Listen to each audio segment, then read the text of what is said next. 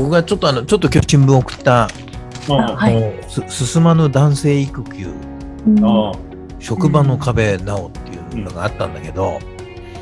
これ皆さんどう思うかっていうのがあって、うん。うーん、ちょっと僕の中ではその、なんていうかな、あの、会社で、うん、いや、これ、例えばうちの会社で言えば、男性の方から育休取りたいですって言ったら、僕は当然、いや、どうぞって言うしかないっていうのは分かってるんで、あの、うんもちろん取っちゃダメとかね、いうそういうことを言ったつもりもないんだけど、まあ確かにうちの会社で女性は何人かその育休取りました、開けて復帰しましたっていう例があるけど、男性はないんだよね、確かにね。うんないんだけど、嫌がらせもあるんだ。え？嫌がらせもされるんだ。うーん、うーん。これってでも会社でできることって、あの、申請されたけど断りませんっていう以上に、どうしろっていうのかなっていう、あの、あって、もうなんならこれ、そう空気を作れとか、もう、な、なんかね、強制的に取らせるみたいな、なんかこの雰囲気に持っていこうとしてるように感じるんだけど、で今、これから三好会社、株式会社三好として、SDGs の勉強会今開いてて、SDGs 宣言っていうのをこれからまあ出すと。いう時に男性の育休を取りやすい環境を作りますっていう文言が、まあ要するに一般的に入ってて、まあ会社としてそれを発表するみたいな感じの一行が入ってんだけど、僕には非常に違和感があって、うーんどう思いますっていう。違和感ってのはどういう違和感だうーん。まあそれ男性もだけど女性もだし、もちろあ育休ってことに関しては。ん。育休、うん、うん。そまあ、要するに、取りたいって言われて、会社がノーって言ってんなら別だけど、空気まで作るって、ど、なんかいどういう意味なの？空気を作るっていうのいや、わからん。まあ、ここに空気とは書いてないけど、は。でも、そうだよね。何なんだろう。多分これ、そういう、言わんとしてることはそういうことだよね。美容師君の会社は男女のさ、その雇用形態の差っていうのはないわけでしょ。きっとない。女性も給料も同じだし、同じ。ただそこのもう大前提があるから、どっちが休んだって同じことっていうふうにできるんだろうけど、他の会社はまず雇用形態が違うんじゃない？男性男性と女性の給与が違ったりとか、まあ、まだ会社の中のその出世のシステムが、総合職が女の人まだなれないとか、まだそんな会社の方が多いんじゃない？だから女性の育休と男性の育休は扱いが変わっちゃうっていうことなんじゃないかと思うんだよね。うん。あ、そうか。まあ、まず、そう。逆に男性ばっかりの会社でも育休取りますってことが言えないってことか。そうじゃなくて。うん、で記事には書いてましたね。あ、そういいいうことか。っていう。あと、まあ言ったけど、あなたの代わりがいないからもう辞めないで、あの、休まないでくれと。まあ、だから会社ができることとしたら、あなたの代わりはちゃんとこう、用意するからというか、まあ、あなたが最悪抜けても業務はちゃんと回るようにするよっていうのを一応言ってあげるとかですかね。取りやすい空気って多分、その時のね、会社、会社会社って言うけど、会社って実態がないので、うん。休む人間は当然作るべきだと思うんだよね、そういう環境を自分が。ああ。当たり前じゃないそれでそれをなんか会社がダメって言ったとか、会社って誰って俺、よくわかんないね、言ってる意味がね。自分が休んだらどうなるかっていうのは想像つくんで、で、ほら、まあ、ね、あの、急に生まれちゃうわけじゃないから、子供って。うん。そしたら、男性でも女性でも、ある程度準備はできるよね。多分、ひろし君もわかんないのは、他の会社っていうか、特に大きな会社って、一般的な日本の会社で働いてる人のメンタリティは、自分で物事を決められないっていうのが大前提なんだよ。うん会社が決めること、すべて。あの、自分で決められないのよ、それは。うんで会社が休めって命令されない限りは、休みも取れないわけ、彼らは。わかる？全部自分で判断しないんだよ。自立してないから、きっと。まあ、俺が究極論で、俺が、俺の考えだと、これはあくまで俺の考えでおそらくその、サラリーマンしてる人だとか、今、前怒られたみたいに怒られると思うけど、本気で育休をしたいんだったら、自分が出世できまいが、会社をクビになろうが、育休を取れと。それは自分の判断だから、リスクを取れと。うん。と思うの。ひろし君どっちかとそうでしょ、きっと。取るんだったら取れよ、そんなもん。自己責任だ。そうそうそう。でも、それは彼らのメンタリティにはないんだよね。えー、だって俺の人生どう責任取ってくれるんですか？って必ず言うわけよ。いやいや、お前の責任はお前しか取れねえよって、俺とかひろし君は多分思う。個人事業主か、まあ、ひろし君の会社みたいな、うんあの実力主義の会社はそう思うけど、うんやっぱりかつての古い雇用形態のを期待して就職してる人たちは、それは会社が保証してくれないと、そう。もうよくわかんない。じゃあ、じゃあ俺が育休取りますって今日から休んだら、うんど、ど、どうなんの？あの、誰も反対はしないだろうけど、どうどうなんだろうね。いぼや、だからそうだよね。そうん。う。だそれは、そうだよね。俺は考えることは、俺がいないとどうなるかな。あ、うんそうか、こういう準備をしとけば大丈夫かな。じゃあ、まあ、これで、まあ、これならなんとかなるから、まあ、緊急の時はこういう体制作って、じゃあ、ちょっと休みますね、とうん。まあ、石川だってもちろん、育休取りますって言って、反応してくれる人はいないだろうし。いや、俺はだから、まあなんほらなのこれ。俺よくわかんない、このあそれはね、多分ね、なんか会社のメンタリティがまあ役所わかんないから。役所の出先機関みたいなことで、会社に対していつもこういうことを、これだ、一人一人が変わる以外に道ないよね。本当はそうだと思う。それを会社に、会社にやれって言う、まあ、これ、よくわかんないんだよな。まあ結局だから、まあに日本人の場合はそれができないので、うんあ、の、誰かが強制してあげてくださいってことなんだよね、きっとね。うん。強制してあげてくれ、どっちかっていうと。休みなさいっていうふうに。いわゆる廊下を走るなっていうことですよ。うんよくわかんないかな。おあの、廊下を走るなってか言わないと、か、あの、廊下を走っちゃうから。あの、コロナの時もそうじゃない。あの、ロックダウンしてくれってみんな言ったじゃない、政府に。いや、できないって日本の法律だと。ロックダウンしてくれね。ね。ロックダウンしてくれって言ってたよ。してくれ、してくれ。だからみんな。決めてっていう。じゃないと、僕だけがやると、お前何やってんだって言われるから、実際言われたかどうかわかんないけど、言われるから嫌なんだよ。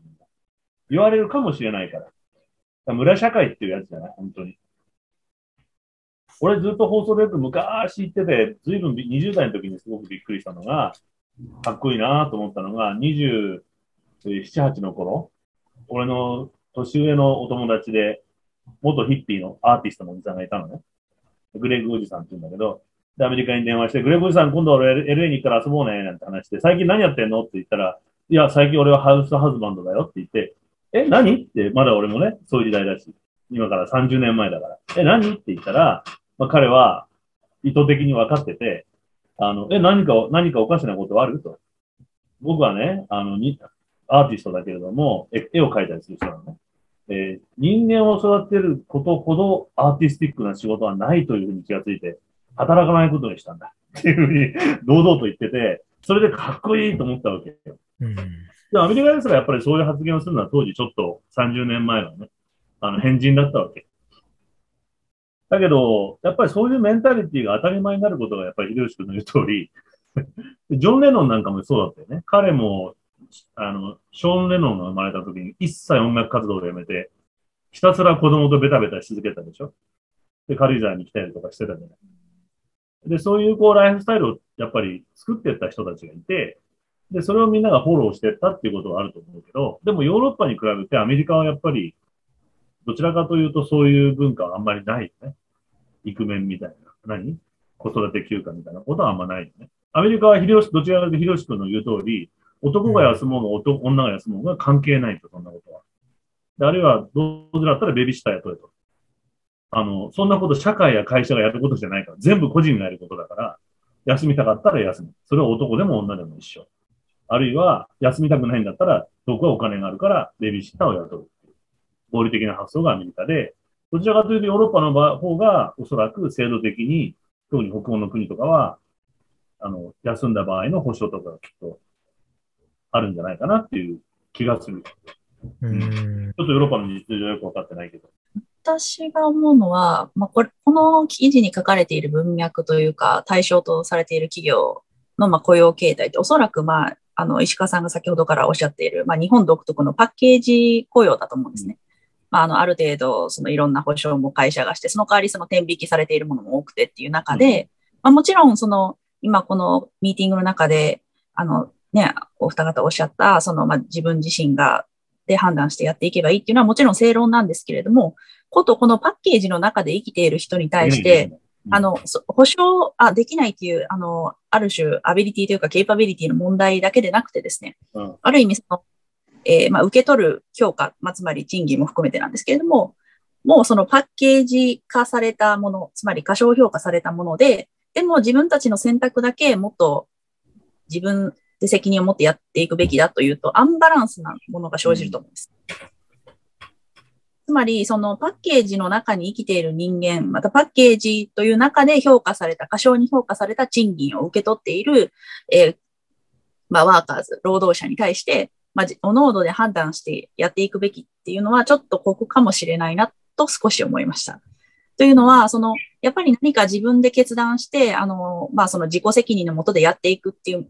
ものには力、まあ、ニアリーイコール、まあ、お金、資金が必要だと思うんですけれども、その十分に受け取っていない人たちですよね。うん。なので、まあ、その、あの、擁護するわけではないんですけれども、あ、いまあ、そのいうことだと思う。なるほどパッ。ケージなら、まあ、その、そこもパッケージにするべきかなと思います。そうそうそうはいそう。俺もなるほど。俺もそう思う。こういう形態で働いてる人は、あの、そういうふうにしてあげなきゃいけないんだよ。会社がやっぱり。うん。ひろし君の会社でさっき言ったね。実それはね力主義がないから。うん。あなるほど。もう内部留保いっぱい取っててね。そうギリギリの賃金で働かしといて。そうそうそうその代わりうん、一生保証しますよっていううんうん幻想を与えて、うんトレードオフしてるから、そこは。なんか常にこう、過度、過度な保険料を払っている人たちって感じがするので、やっぱりそこはまあちょっと手厚く していかないとバランスがないんじゃないかなと思う。もう反、こういう会社は反社会主義みたいな会社なわけですよ。簡単に言えば。反っていうか半分の半ね。あの、うん反反ってなくてうん。あの、会社に入ることでもう、社会主義的な、こう、暮らしが遅れるわけよ。安心して頑張んなくても、とにかく会社で仕事をこなしていくことによって、で、賃金でいろいろ天引かれてても、しっかりと保証されてると。で、そういうライフスタイルを選んだ人に対して、あの、秀吉君の理論というか、俺たちの理論で、自分、自己責任でやれって言っても、これね、病気になっちゃうんだよ、この人。だから俺前、これにも送ったと思うけど、今の制度の中で、イクメンやれっていう、あの、この前またフローレンスが書いてるのに対して、俺が、これだとだ、あの、負担が増えちゃうだけだと。余計やらなきゃいけないことが増えてくるだけ。そういう制度の中で暮らしてる男性たちが。見てるとね、そういう制度でこの近辺にはすごくいっぱい暮らしてるんだけど、あの、なので、世田谷谷にローン組んで、あの、また差別的にちっちゃい会社買って、あの、暮らしてる人たちはもう、もう本当にいじまじいぐらい若いお父さんたち頑張ってるわけよ。朝会社行く前にママチャリ乗って子供を送って会社行って夜また帰ってきて夜のコンビニ弁当買いながらみたいなさ。この暮らしを、まあ彼らの選択だというふうには言えるけれども、ここでまたこれを押し付けるって俺もね、無理だ。もっと言っちゃうとこれ、まだ俺の話になっちゃうけど、これで離婚されちゃったらまた子供取られちゃったりするわけよ。慰謝料とね。もうね、死ぬしかないや。自殺しちゃう、やっぱり。だから、そういう意味では、本当にこの記事の通り、ある程度、制度として、パッケージの中に盛り込んであげないと、子供生まれた場合、何ヶ月休めますよっていうふうに、がっつり会社が、逆に休みなさいというふうにしてあげないと多分ダメなんだと思うんだよね。その休んだ分の仕事の補填をするのは、ワーカーの責任なのか、まあそこのマネージャーの責任なのか、微妙なとこですよね。三好的にはもう労働者がしなさいっていうたスタンスですよね。自分が抜けるのは、まあ、労働者がしなさいって言ったって会社が、会社っていうか、うん会社がコミットして仕事してるんで、うんいや、すいません、なんか育休のやつがいるんで、すいません、納期遅れますとは言えないから。いなくなればカバーしなきゃいけないんだけど、よね。ただ、まあ、うちの会社の雰囲気としては、じゃあ、ちょっと休む、あの、権利なんで主張します、休みますって、あとはしませんっていうのは、ちょっとやっぱないよね。で、多分、まあ、多くのサラリーマンもあんまりないとは思うんだけど、うんないとは思うんだけど、中にいるのよ。なんていうの？その、権利主張を一生懸命するんだけど、普通はこうですよね、みたいなこと言うんだけど、うんまあ、まあいいけど別に、みたいな。なんかこういう、そう、さっきの、だから、そうだね、パッケージはいね。ひろし君の会社ってわかんない。あの、政府的に言うと小さな政府ってことでしょ。保証よりも自由に働けて、その分の給料はバーンとペイすると。あとは自分で判断しなさいっていう。うん会社はそんなに保証しない。小さな政府みたいな。ただ金はどんどんこう、上げるから、うん。で、多分大きな政府なんだよね、この新聞に書いてあるのね。うん、そう 大きく保証してあげるからに、ちょっと、有給休暇の考え方も全く違うなと思ったんだけど、うんうんうちってほとんどの人は時給で仕事してんだよね。それね、うんパートっていう意味じゃないんだけど、サインなのに時給にしてんの。だから、休んだ分は給料減るわけ。で、一般の会社の人は、休ん、あの、要するに月給で仕事してるんで、あのーなんていうかな、有給の考え方っていうのがちょっと違うっていうか、うん。マイナスを補填するのが有給。で、ううちの会社の場合は、マイナスを補填するんじゃなくて、プラ、有給がプラスに働くっていうか、だから長期休暇に全部突っ込んじゃって、年間10日ぐらいは働いてないけど給料もらえるっていう日を作っちゃうわけ。で、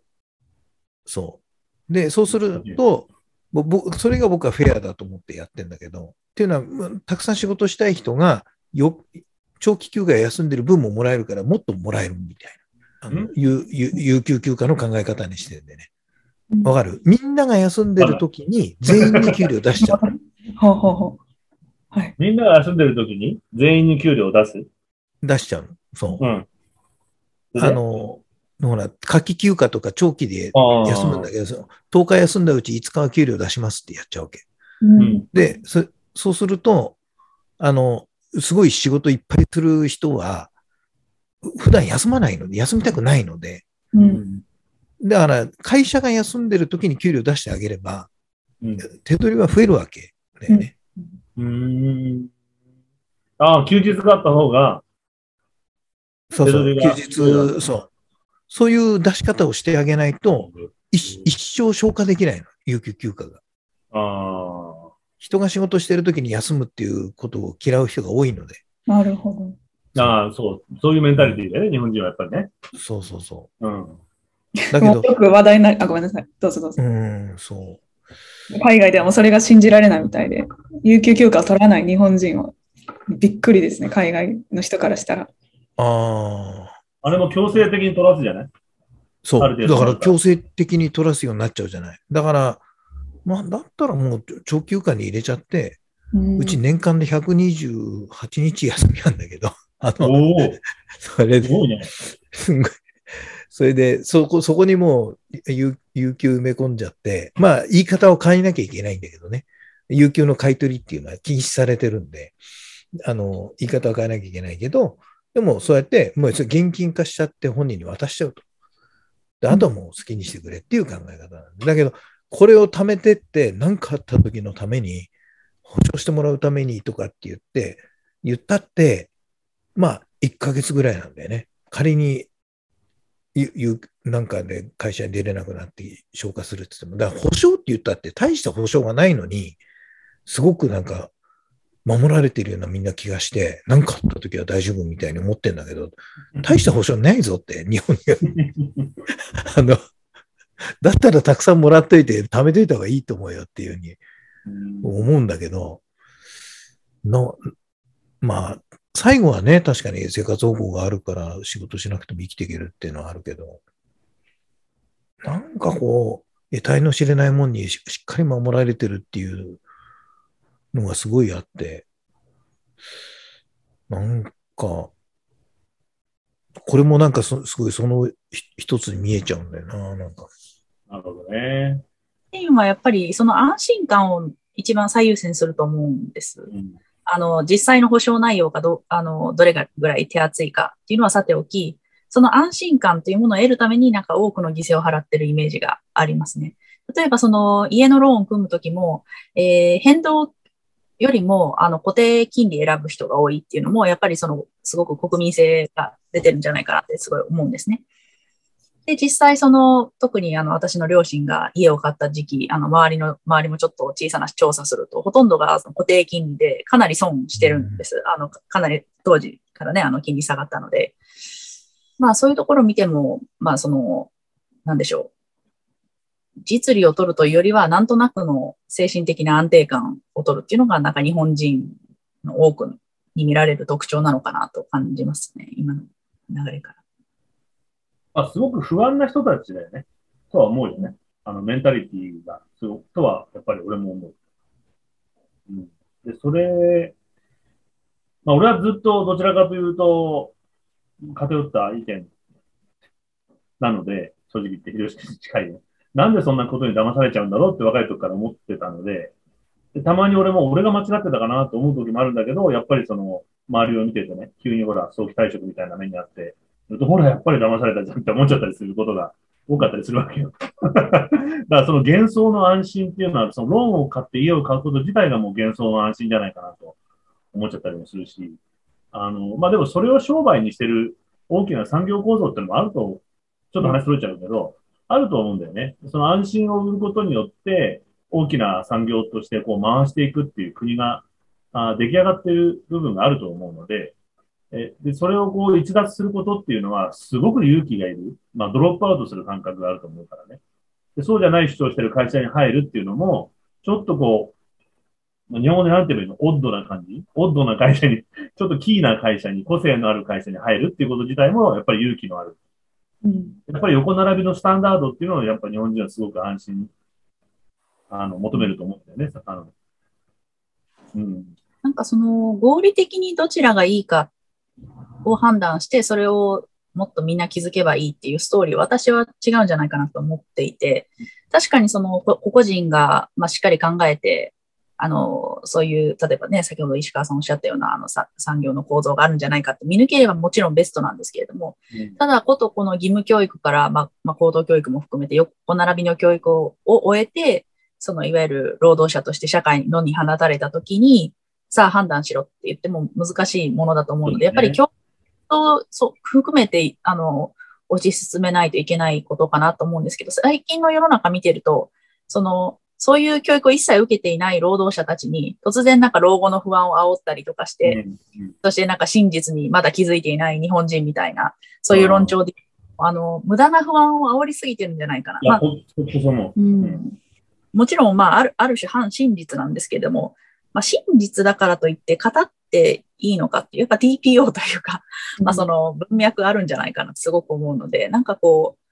う、うん、ちょっと0か100かに振りすぎな気がしますね、最近。俺の感覚では、その、いわゆる、今、さあちゃんが言ってくれた、その恐怖を煽る人たちもそういうビジネスのような気がしちゃってるんだね、正直言って。うん、うん。あの、そういう恐怖を煽ることによって、また違うこう産業構造、竹中平蔵なんかもどっちかとそれタイプかもしれないし、だから雇用を自由にして、みたいにこう壊していこうっていうようなこう思惑のある人たちの、これが今までのやり方はダメだっていう。でね、さっきちょっとこれ自分の話に引き寄せちゃうで申し訳ないんだけど、40代の人たちに対して俺すごくかわいそうだと思うのが、まさに一番それを食らってる世代のような気がするわけ。何かこうテロっちゃうような人たちとか、山本太郎に投票しちゃったり、あの、いきなり田舎暮らし始めちゃったりするような人たちって、あの、本当にロロスジェネだと思うのね。今までの大きなこう仕組まれた産業構造っていうことは信じちゃダメだよって言われたけど、じゃあ新しい生き方ってことを教えてもらってない。で、不安ばっかりが、不安と不満ばっかりが一番積もってる世代のような気がするのね、なんかね。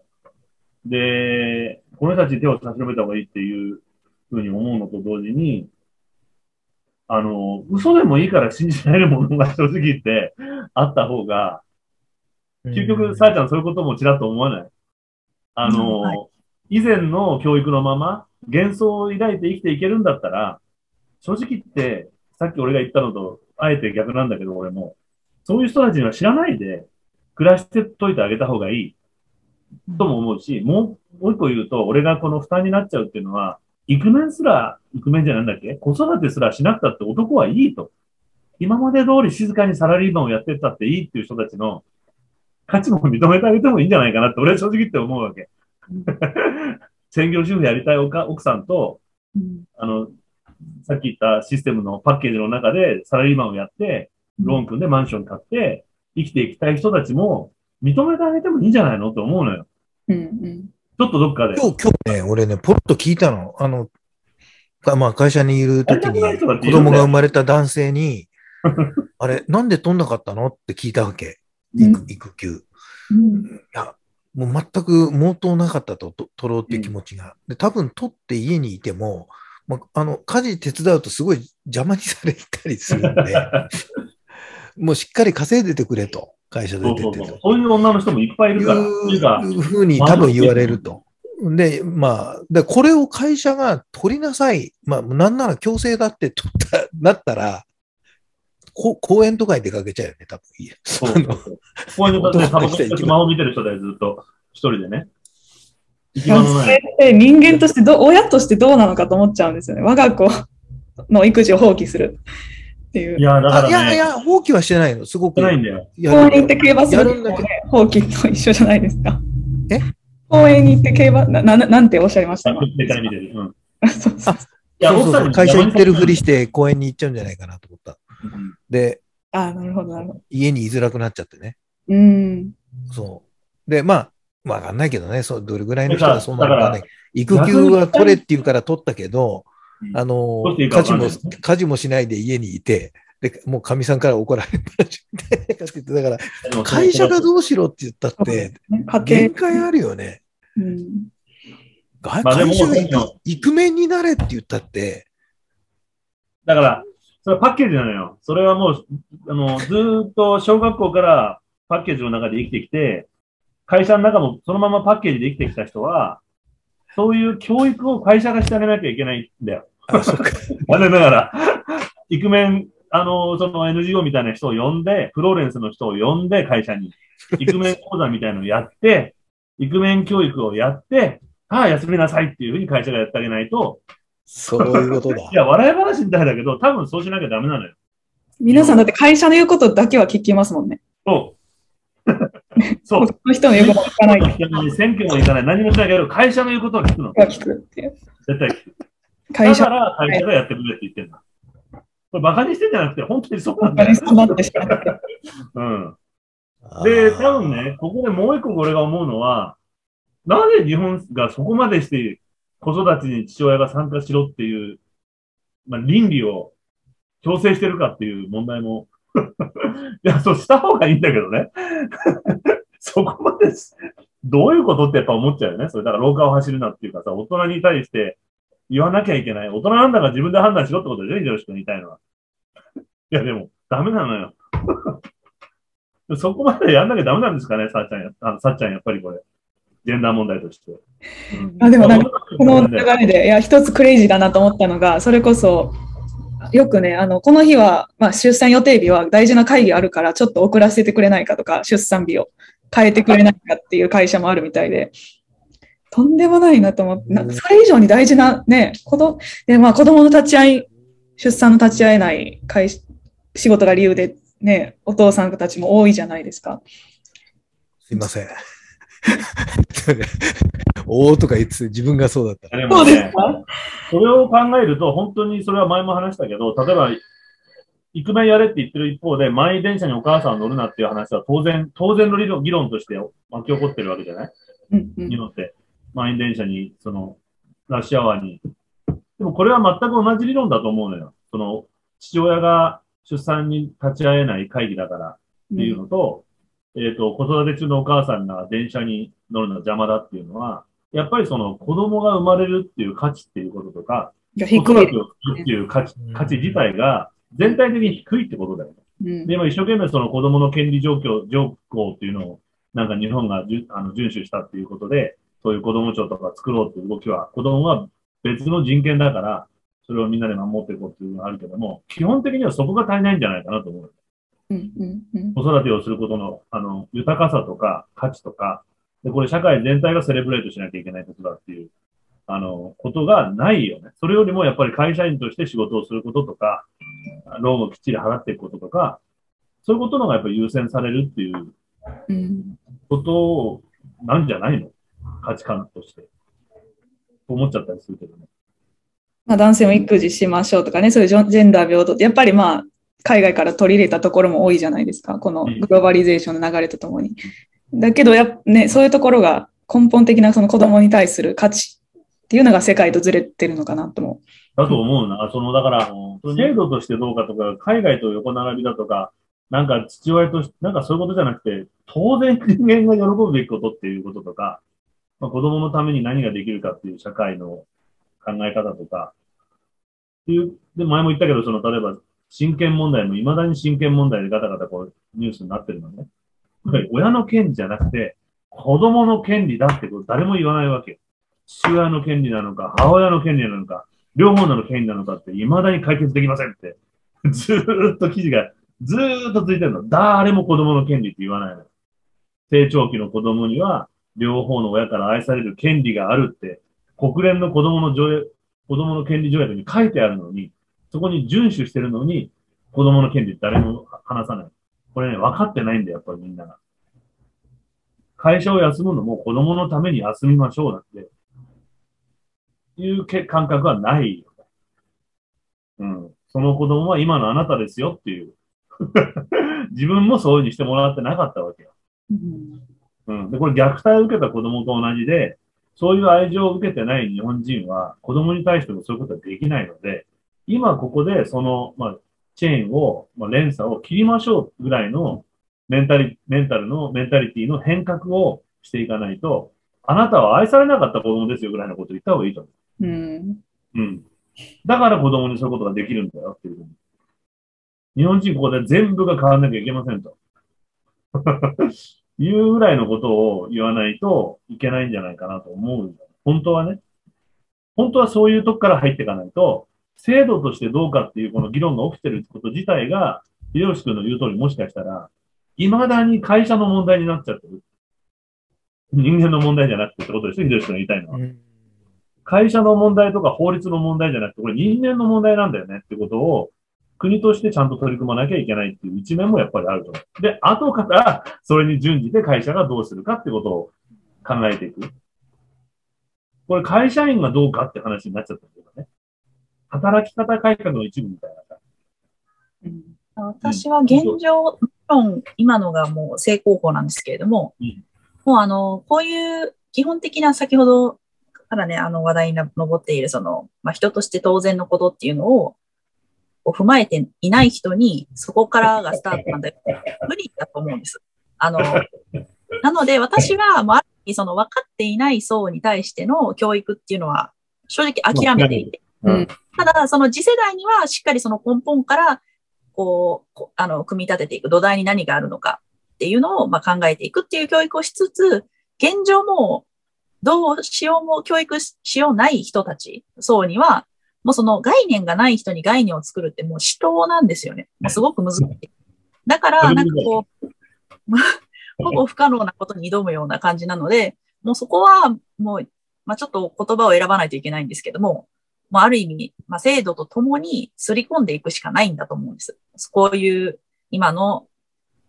あの、まあスタンダードな見解はこうですっていうことを、確かに。うん、なので、あじゃあわか、なるほど、そういうことか。そうすると、ルールとして守れと。もう子供が、。子供が生まれますって、もう言ったら、もうゆ、もうパッケージにして、もう生まれる日はもう絶対会社に来ちゃいかんと。はい、そうそうそう。もう誰もうい立ち会わなきゃいけないうん。で、生まれたらもう何ヶ月かは育休取んなきゃいけない。ってやって、そんなつもりもなかったけど、そこからいろんな発見が生まれていくと。強制してね。こあ何？子供って可愛いなとか始まって、それで、そういう発見を促していくみたいな。そうそうそう。そうです。体験ベースで、こう、感じてもらいながら、制度を作って。だもうね、うんこれ例えば今、働き方改革もそうしてるけど、日本は、まあ、マスコミの世界なんて、ほら、電通の女の子が過労で死んじゃったり、パワハラで死んじゃったりしてるじゃない？で猛烈な勢いで今、マスコミなんてのは、こう、なんだっけ、厚生労働省だっけ？あれは厚生労働省が入ってきてるわけよ。もう、捜査、あの、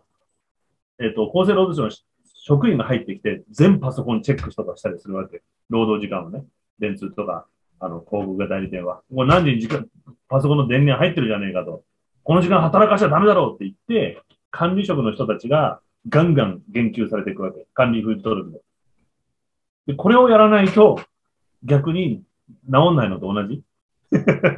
あの、だから俺が前言ったけど、エレベーターの中で。そうだもんね。管理職が、もう俺が怒られるから頼むから俺が怒られ取るんだからやめてくれね。と。やってるもんね。内容なんて関係ないのよ。彼らも。だから休まないと俺が怒られるんだと。所轄官庁から。っていうふうにしないとダメだよね、やっぱさあちゃんね。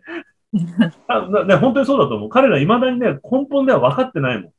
こういう時代だからさ、石川さんって。絶対こういう時代だからさって言うか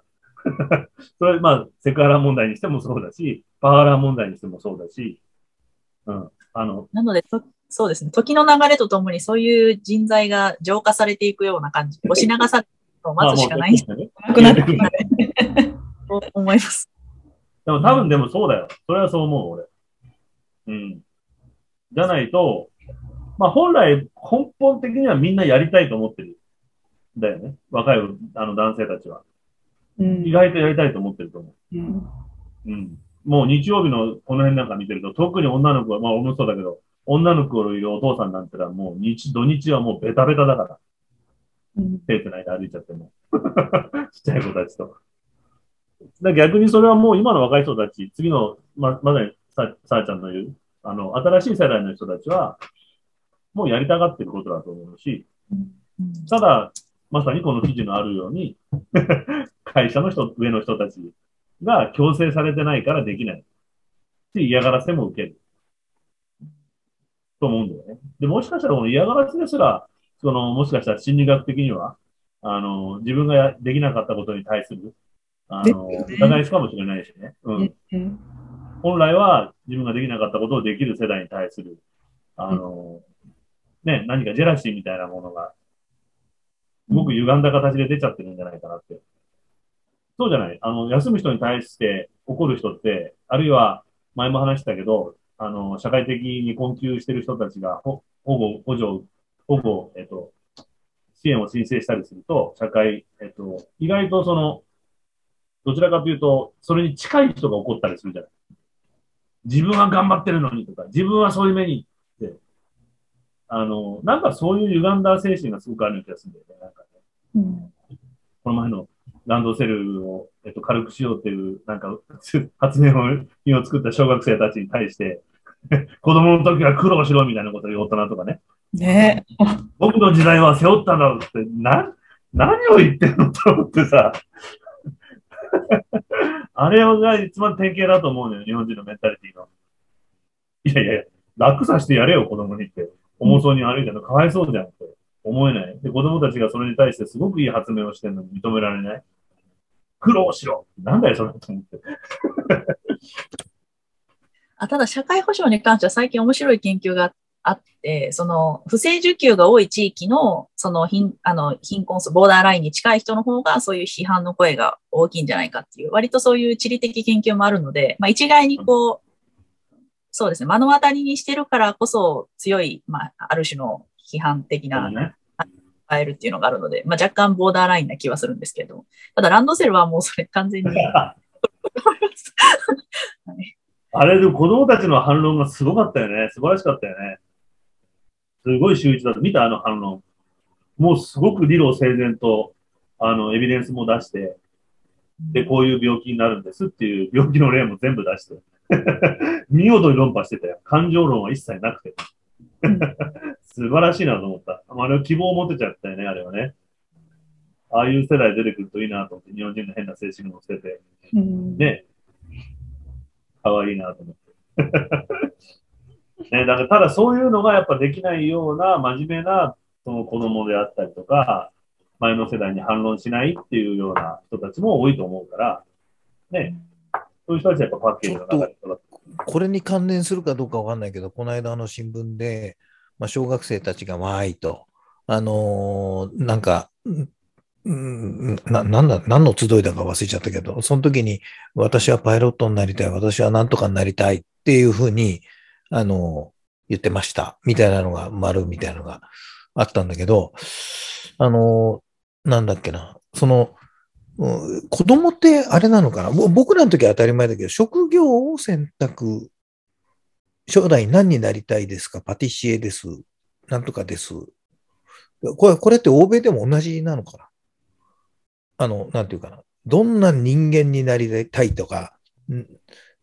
わかんない。それはサラリーマンであろうと、経営者であろうと、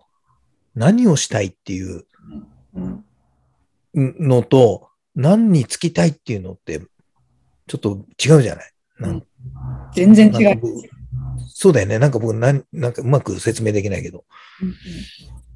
でなんかこう、教育の段階にどこに収まりますかっていうことをいつも選択迫ってるような気がして、あれが新聞の記事に普通に書かれてて、違和感持たないのかなっていう。英国の場合はかなりあのソーシャルクラスに依存してましたね。あの、児童の回答が。なので、労働者クラスの家庭に生まれた子は割とやっぱり職業を答えるんですね。職業になりたい。こうある種の富裕層というか、ミドルクラス以上のあの家庭に生まれた子は、その社会にこんな貢献をしたいとか、なんかそういった、なんかこう、より内容にフォーカスしたような答えをするっていう傾向が、おーその親の人生もかなり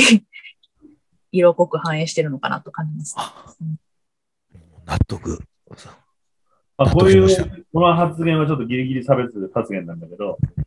ギリギリ差別発言なんだけど、まさにアメリカの場合はそう、社会の層っていうのが明白にあるので、例えば人種の、例えば存在みたいなのもあって、例えばメキシコ、ヒスパニックの人たちなんていうのはさ、みんな怠け者だと思ったけど、怠け者じゃないのよ。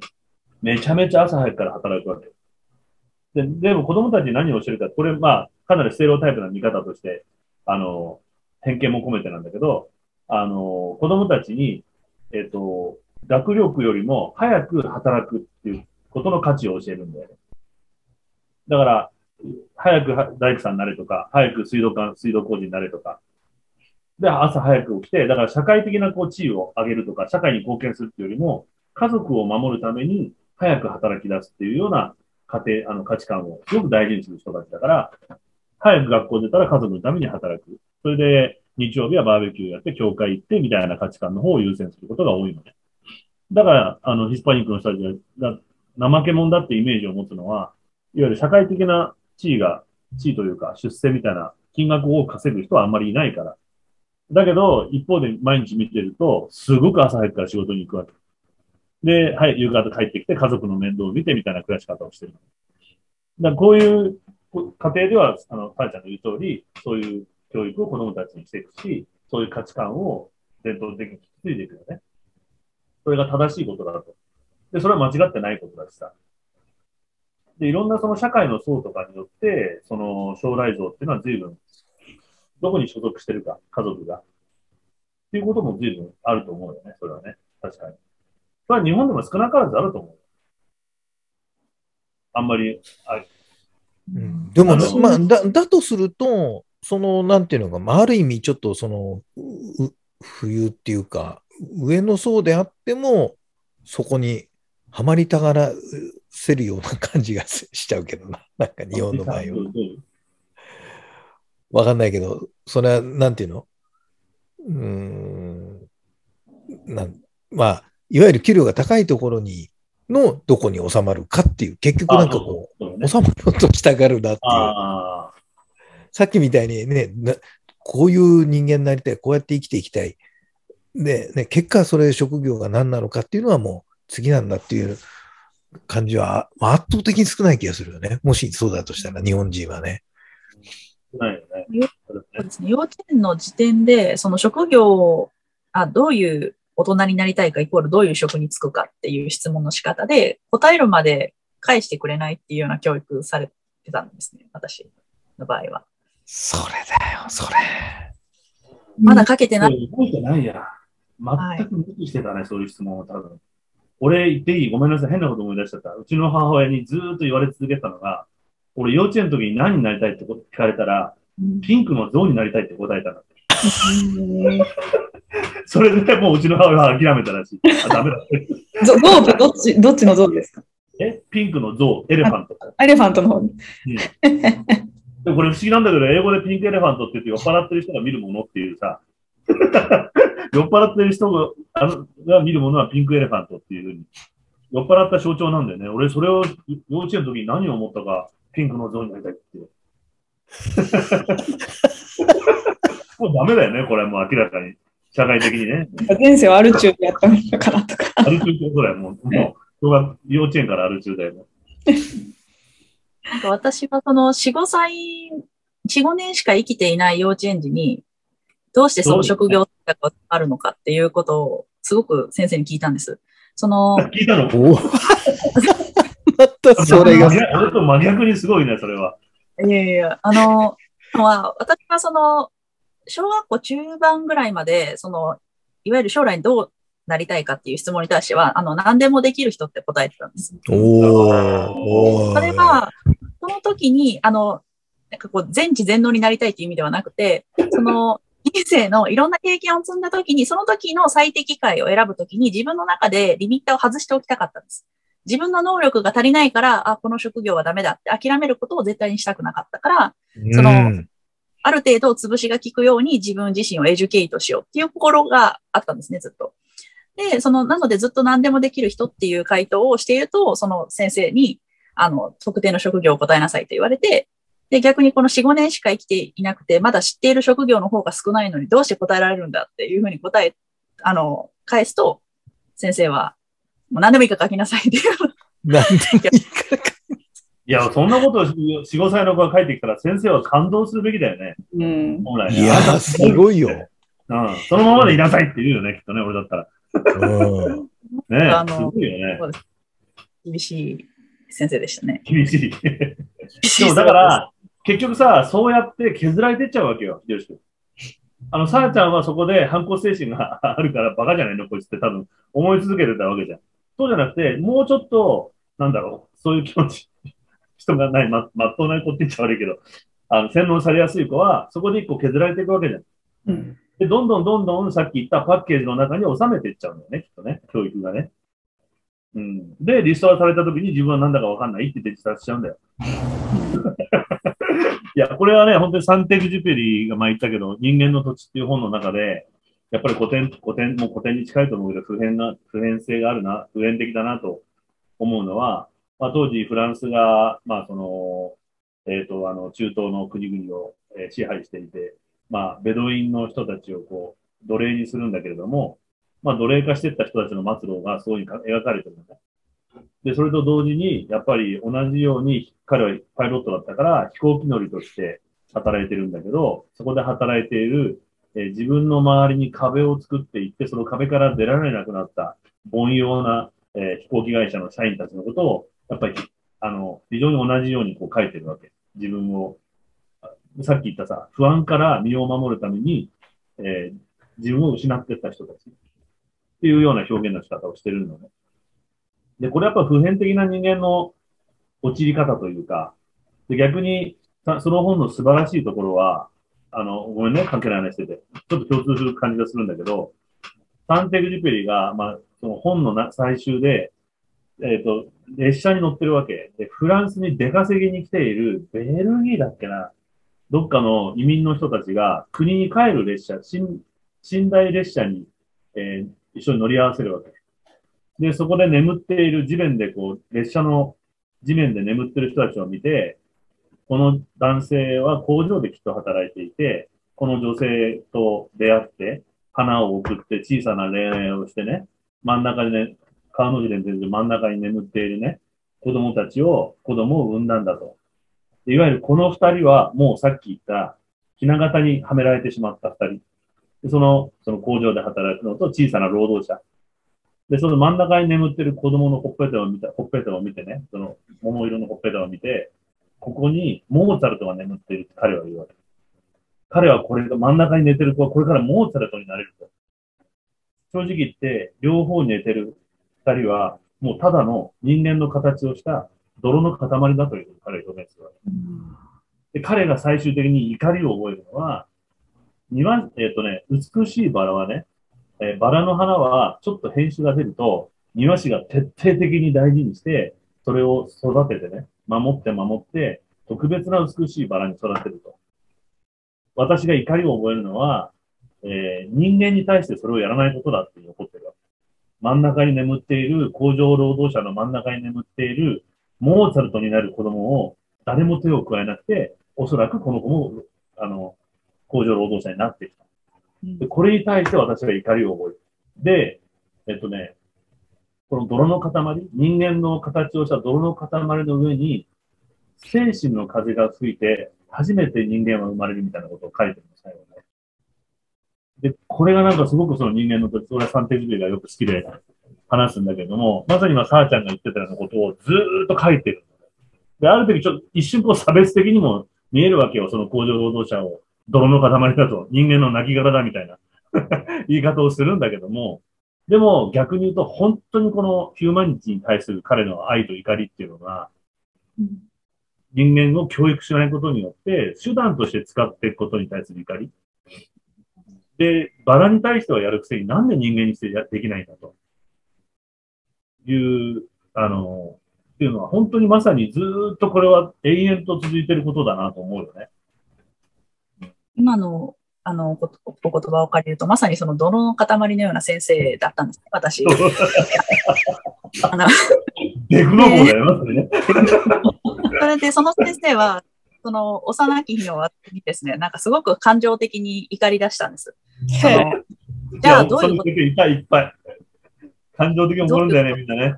そうなんです。で、私はなんかその職業はまだわからないけれども、その先生その先生いつもなんかこう、児童教本みたいな教本を持ってたんです。それに沿って授業をしないといけないと思って、い今も覚えているんですけど、なんかオレンジ色の表紙のなんかいつもその本をいっぱい貼って、それを見ながら授業という、授業というか、まあ、してたんですね。あの、で、私はなんか少なくとも私がまあ大人になったら、そういう本に頼らなくてもいい子供たちを育てたい。うんそういう人たちを育てたいって言ったら、それから先生にすごく嫌われて、喧嘩売ってますよね、完全に。すごいね。それ5歳ぐらいの時？そうです。年中さんだったので、はい。4 4歳ぐらい、4、5歳。うわー、すげえや。で、実はあの、中学校の頃にその先生とたまたま再会する機会があったんです。それで、あの、挨拶しに行ったら、なんかすごく嫌な顔されて、覚えられてたんですけど。嫌な顔しちゃうのが結局やっぱり彼女の器の小ささだよね。でもなんか、どんな大人になるのか、なんか見ててあげるよっていう、なんか嫌味なのか激励なのかよく言葉をもらいました。いや、だからこれ気をつけなきゃいけないんだよね。あの、気をつけなきゃいけないよね、さあちゃんね。その、非常に彼らが大事に守ってるものをさ、やっちゃうわけじゃない気をつけないと。当たり前のこと言っちゃうと。あ、そうなんです。なので、私が幼稚園だことは、その、正論だからと、このままあの、この何もくるまずに言っていいわけじゃないっていうことを学びました。なので、その、それ言っちゃダメなんですかね？どう？なの伝え方というか、なるほど。あくまで私の目的は、当然喧嘩を売ることじゃないので、分かってもらいたいがあるじゃないですか。まあ何を目的とするかだと思うんですけど、私はその真意じゃない、その結果を招いてしまったんですね。私は普通に会話してるつもりだったんですけど、結局先生の怒りを買ってしまったと。なので、そこから私はやっぱりこう、あの、相手と対話していくには、やっぱりこう、ある種その、寄り添いながら話さないといけないっていうことをすごく学んで、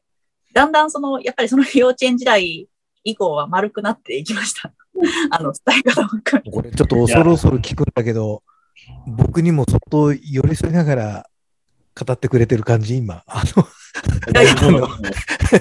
そうだよね。そうだよね。多分、この大人二人は分かってそうそうそうそう。いや、ここでは素で話している。どう、どうくって、どうく、どうくしてくれてるこいつらに言っても分かんねえから、これぐらいにしとこうって感じなんだろうな、多分。いや、でも俺が今、今俺、俺、50年かかってるもんね、今それ。最近だからね、今、さあちゃんが言ってることを気づき出したの、俺。いや、俺やっちゃってきてたんだって、今気がついてるからね。全然気づいて、お前らこいつら本当バカだと思って気づけちゃってたから、なんで俺こんなに嫌われるんだろうなと思って 思ってね。まあ、それは無意識のうちに相どっかで相手を挑発、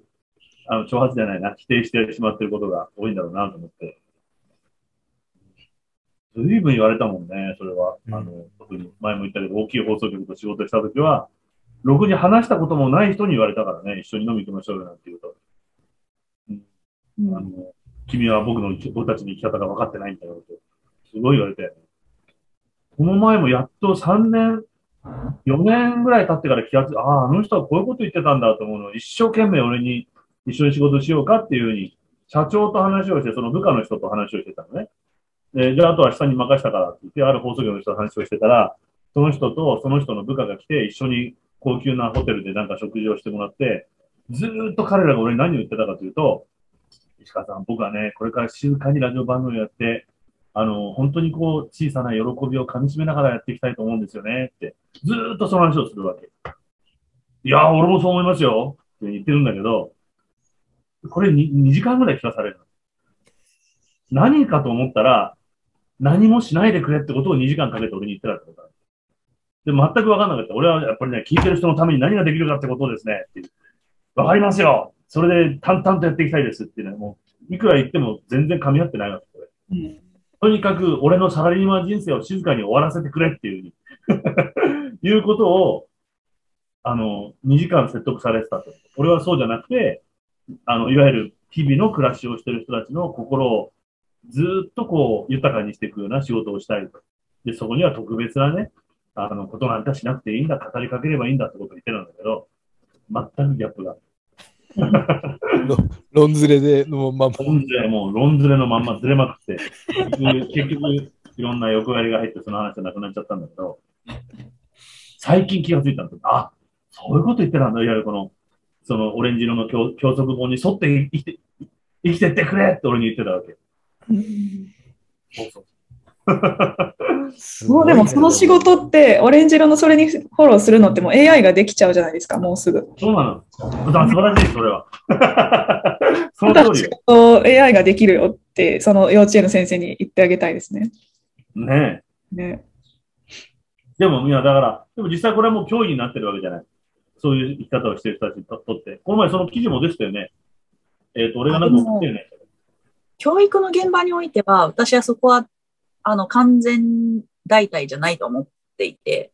例えばその、まあ、あの、日本で、あの、有名な、えっ、と、予備校っていうんですかね、あの、塾も、そのオンラインの講義を取り入れたりするじゃないですか。でいつでもどこでも講義聞けるっていうことが売りでやってるんですけども、実は全く同じ内容の授業でも、あの、いわゆるその、えーこういう機材を通して見ているのと、その実際授業を受けているのって全然脳の動きが違うっていう。うんうんうん。のもあるんです。なので、まあもちろん、単純、あの、そのタスクをこなすっていう意味では AI でもできるんですけれども、とこと教育の現場では、たとえその泥のような先生でもです、泥の塊のような先生だとしても、やっぱりその生身でいるっていうことが大事なのかなとは思いますね。うん、もちろんごまあでも逆に言うと、それは反面、反面教師としてさ、その泥の先生は未だにさらちゃんの中で生きてるわけじゃない？まさに反面教師。違う教育をしてくれる。絶対 お前みたいにならないぞっていうさ。で、これやっぱ生身の人間がやってくれたからだよね、本当ね。あそうですね。あただ世の中にも同じように反面教師のサンプルが多すぎるので、特にその先生が生きて。あの、ワンオブデムって感じで、ただあの、エピソードとして出てきたっていう感じですね。うんごめんなさい。私もその軽蔑を込めて、そう、AI でもできるよっていうのを、あそうね。こうこれぐらいの気持ちでそう、うん、何しかできる。仕事をして。面白いエピソードがあったので紹介したっていうだけだ。お前の仕事なんて AI でもできるぞってことだよね。ねさっきももう一回、ちょっとさあちゃん言ってた、な、なんだっけ、何にでもなれるように、な、なんつったっけ？あれ、あ何でもできる人っていうシンプルな、な、何でもできる人。何でもできる人。すごくない？今でもこの、これも送ったけど、ほら、地に足をつけて、地には足をつけて生きろっていうのがちょっと本として売れてきてるけど、まさにちょっとね、それに近いというか、あの、自己実現を仕事でするなっていう、仕事で自分探しなんかするなっていう本が最近。うん。何になるかって、まさに秀吉君の質問ってここにあるのかもしれない。今まさに社会、今世の中が、それを、うん、うんとにかくまともに生きろっていう本。仕事で自己実現なんかしようと思うなっていう。うん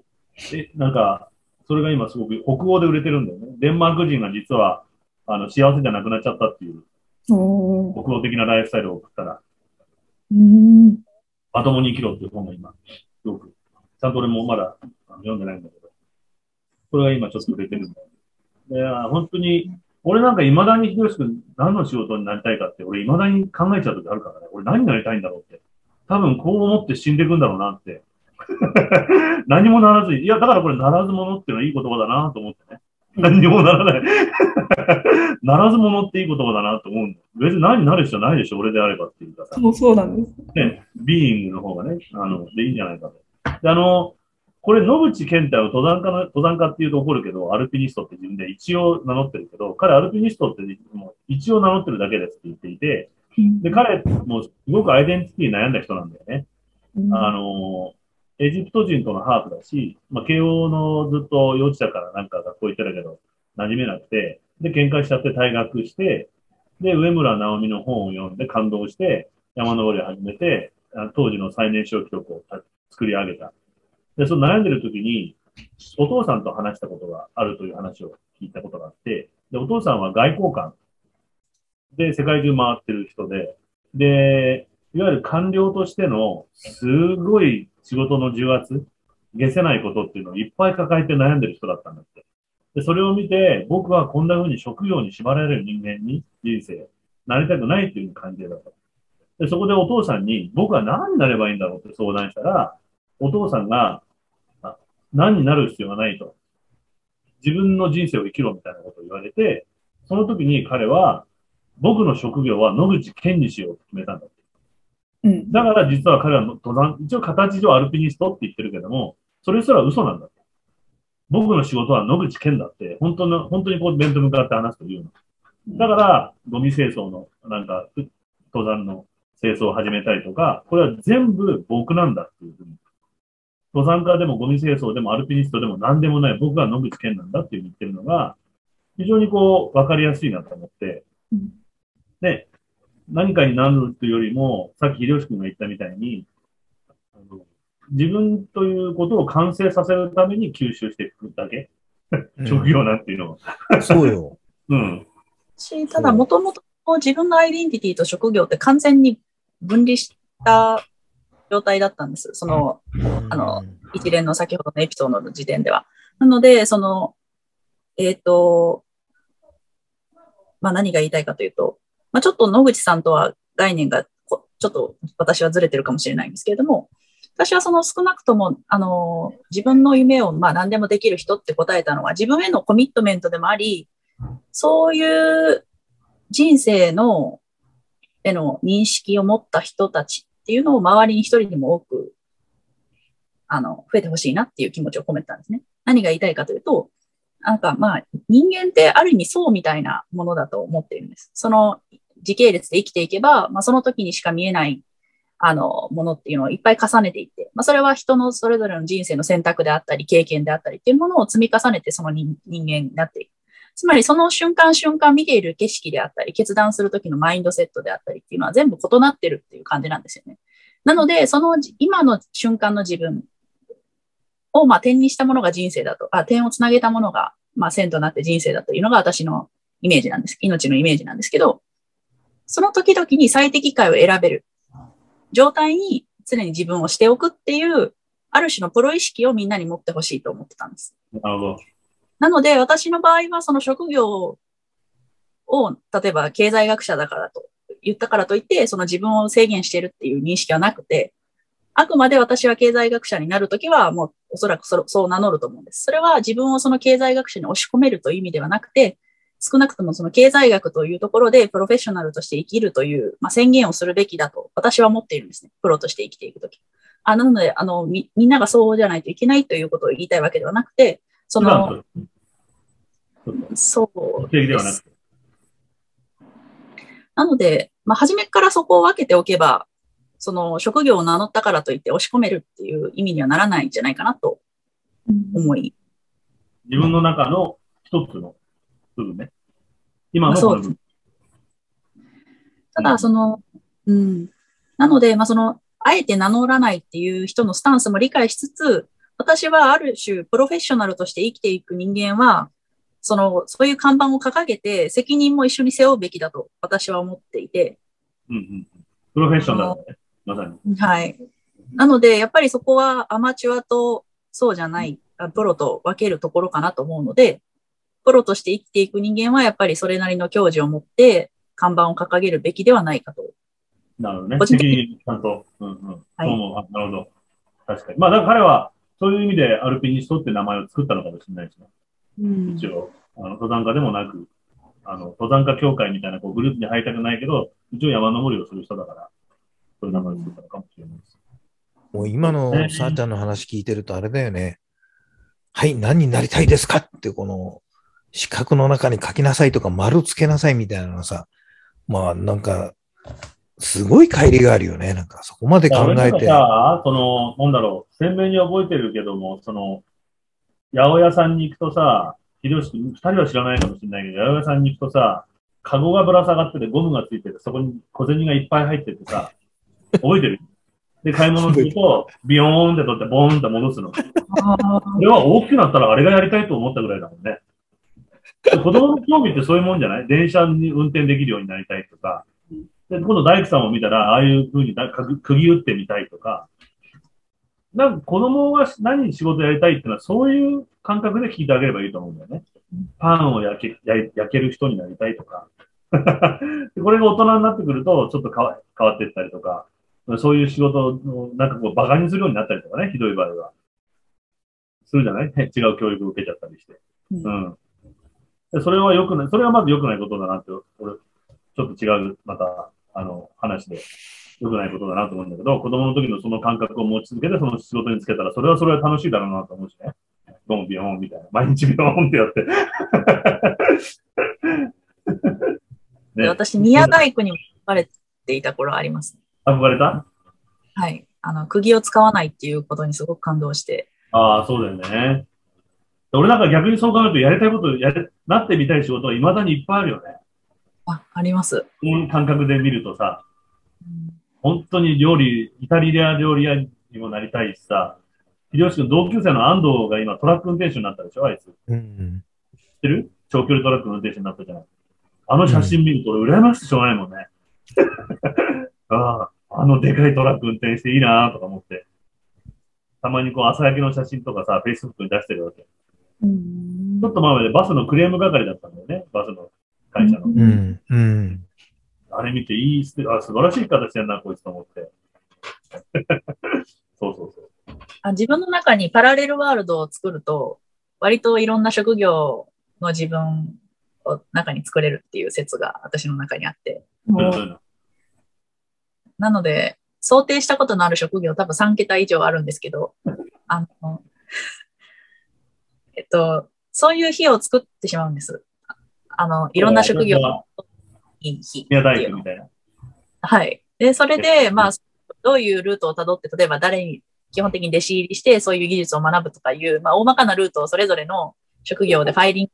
をして、なんか、なんとなく宮大工の気分だな、今日はって思った時は、ちょっと息抜きに、勝手にその職業になったことを想像して過ごすっていうことを、ああ、もう。で例えば神社仏閣見に行って、この仕事あれだなーなんて思ったりとかするわけね、そういう日は。ね、あの、塗料はこれ使ってるのかなとか、組み方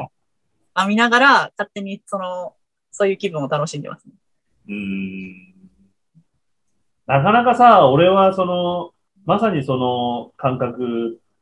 いわゆるさ、逆に言うと一つの職業にコミットできる人ってすごいなと思って。私もすごいなと思います。ね、一生かけてこれをやろうってさっき言ったパッケージの中で、うん終身雇用で、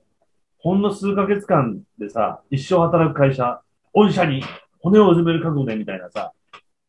いや、すごいなと思うよね。できないよね、ちょっと怖くて。できないです。うん。多分その瞬間から病気になる俺も。なる、私も病気、やばい。だよね。あらあれはあれで逆にすごく尊敬してるの、俺。うん。だから、ぐーって話を戻すと、さっきのさあちゃんの言う通り、そんな風にしてコミットした人の、人の、ゆを壊さないでくれって俺思ってるんだよね。そのまんまずっと幻想を抱かし、抱かしといてあげてくれと。幻想って言っちゃ悪いけど。あの、俺からすると幻想だけど、その幻想にコミットした人は、そのまんま、あの、静かにしてあげてっていう。あで、制度的に変えていかなきゃいけないことがあるんだったら、責任を取って会社がやってあげてと。いうふうにちょっと思うんだよね、俺は。だってコミットしたんだもうん。ん。ねえ、その勇気をちょっとちゃんと買ってあげてくれよって思うな。うん。なんかうん、すごいなんかストンと落ちたら。うんただ、それを再生だけはしないでくれと、次の世代にっていう。まあね、うん、そうコね。ミットをまた強要するとか、それだけはやめてほしいと。そこで止めといてねっていうのは、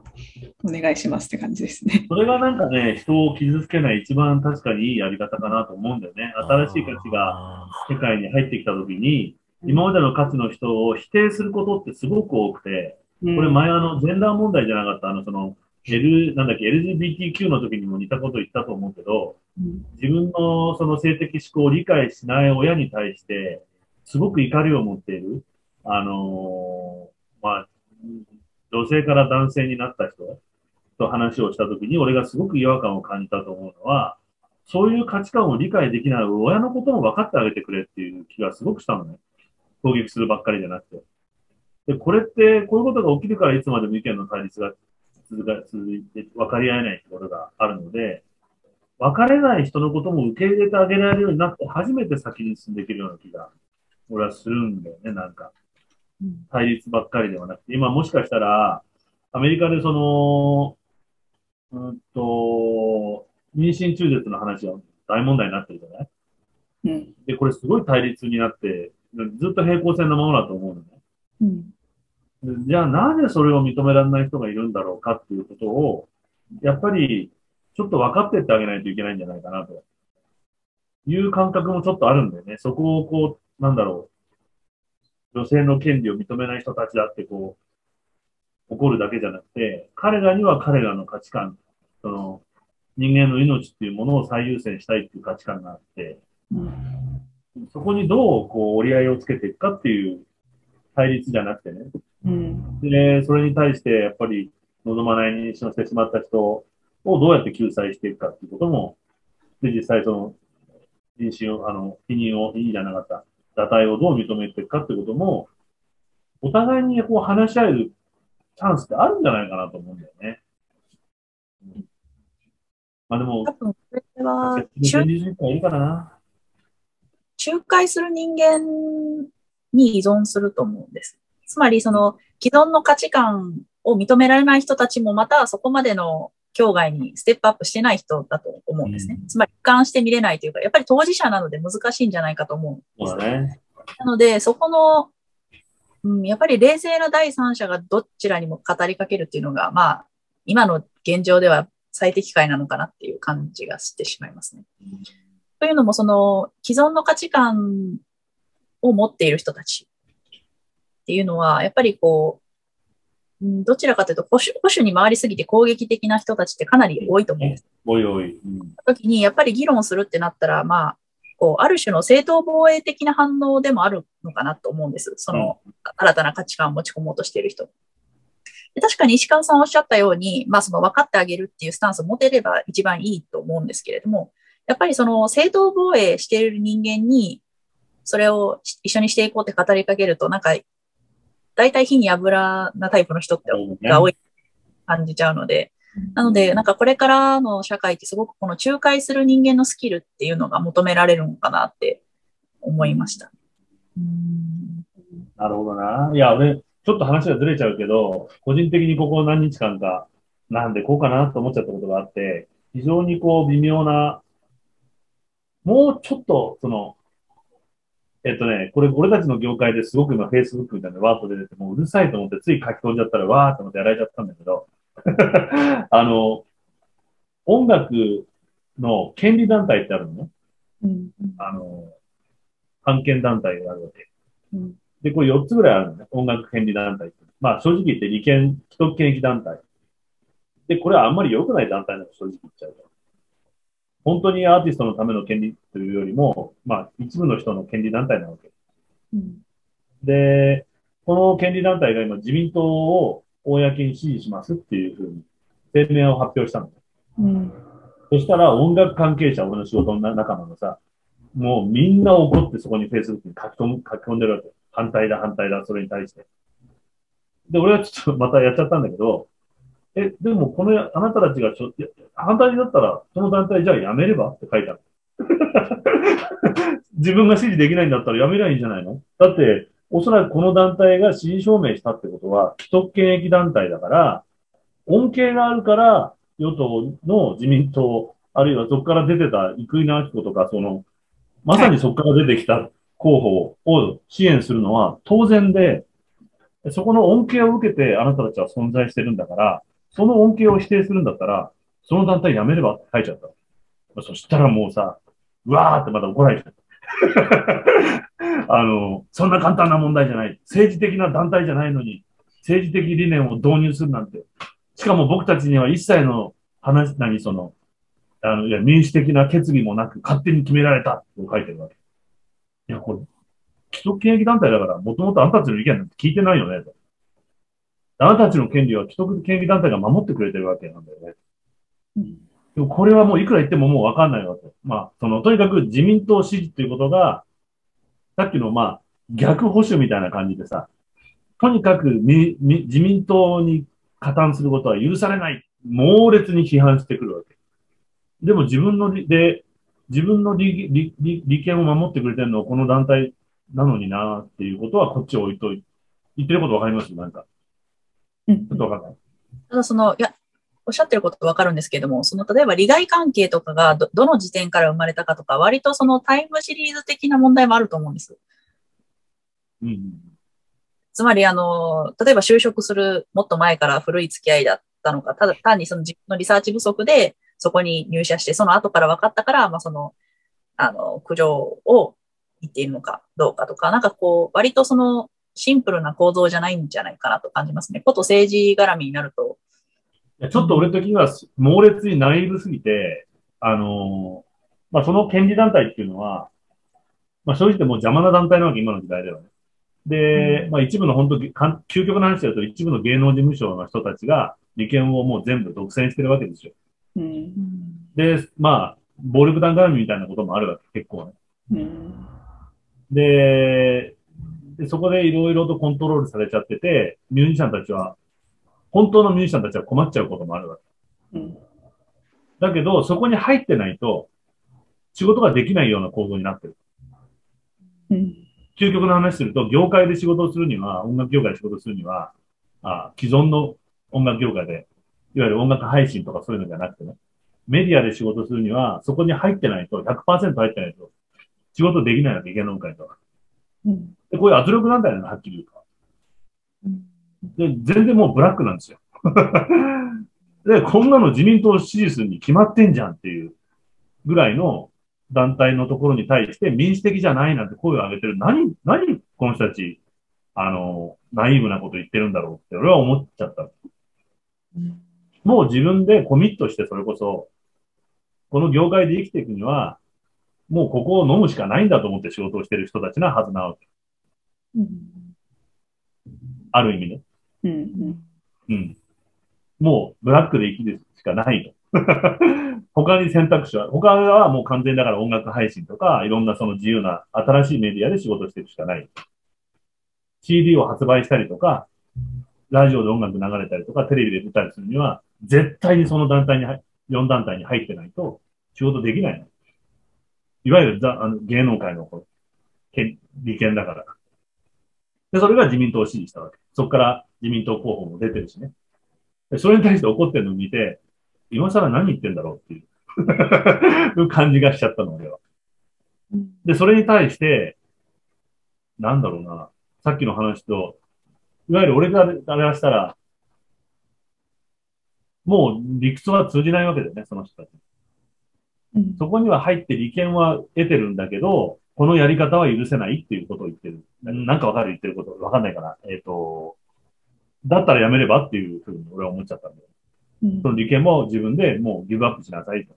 あなたはその利益を得てるんだから、だって、究極さ、何を言いたいかっていうと、その団体は支持してても、強制はされてないわけよ。単に自分が投票しなきゃいいだけなわけ。でしょ？何の違反もしてないんだよ、この団体は。でもある意味。だから、団体として支持表明をしただけであって、会員に対して投票の命令をしたらこれ、法律違反だったりとか、民主主義としてあるまじき行為なんだけど、団体が支持をしている、それによって、えっと、利権を得て、それを自分たちは享受している、政治的理念が違うのであれば、それは享受しながら、別に他の政党に投票したっていいわけ。で、それに対して、なぜ怒ってるのかがわかんないんだよね、俺。何か俺に欠落してるのかもしれないけど。結局、自分ので所属しているその音楽権利団体に自分のイデオロギーをなぜ求めるのかがわかんない。間違ってるイデオロギーを、んあ石川さんがおっしゃってることもわかりますし、私はその意義を唱えてる人たちが存在しているのもわかるんですね。うんうんうん。うーん。なんで怒ってんのこの人。そんなもんじゃんで済まないの。そのブラックさを壊したいのかなとも思います。まあ、革命を起こしたいというか、その音楽そうだよね。それはわかるの。ううんん。でもね、こんなことをやめようとしてるのかな。ああ、なるほどね。改革を起こしたいと。改革を起こしても、ここで切らないともうこれ以上ずっとずるずるいくと。うん。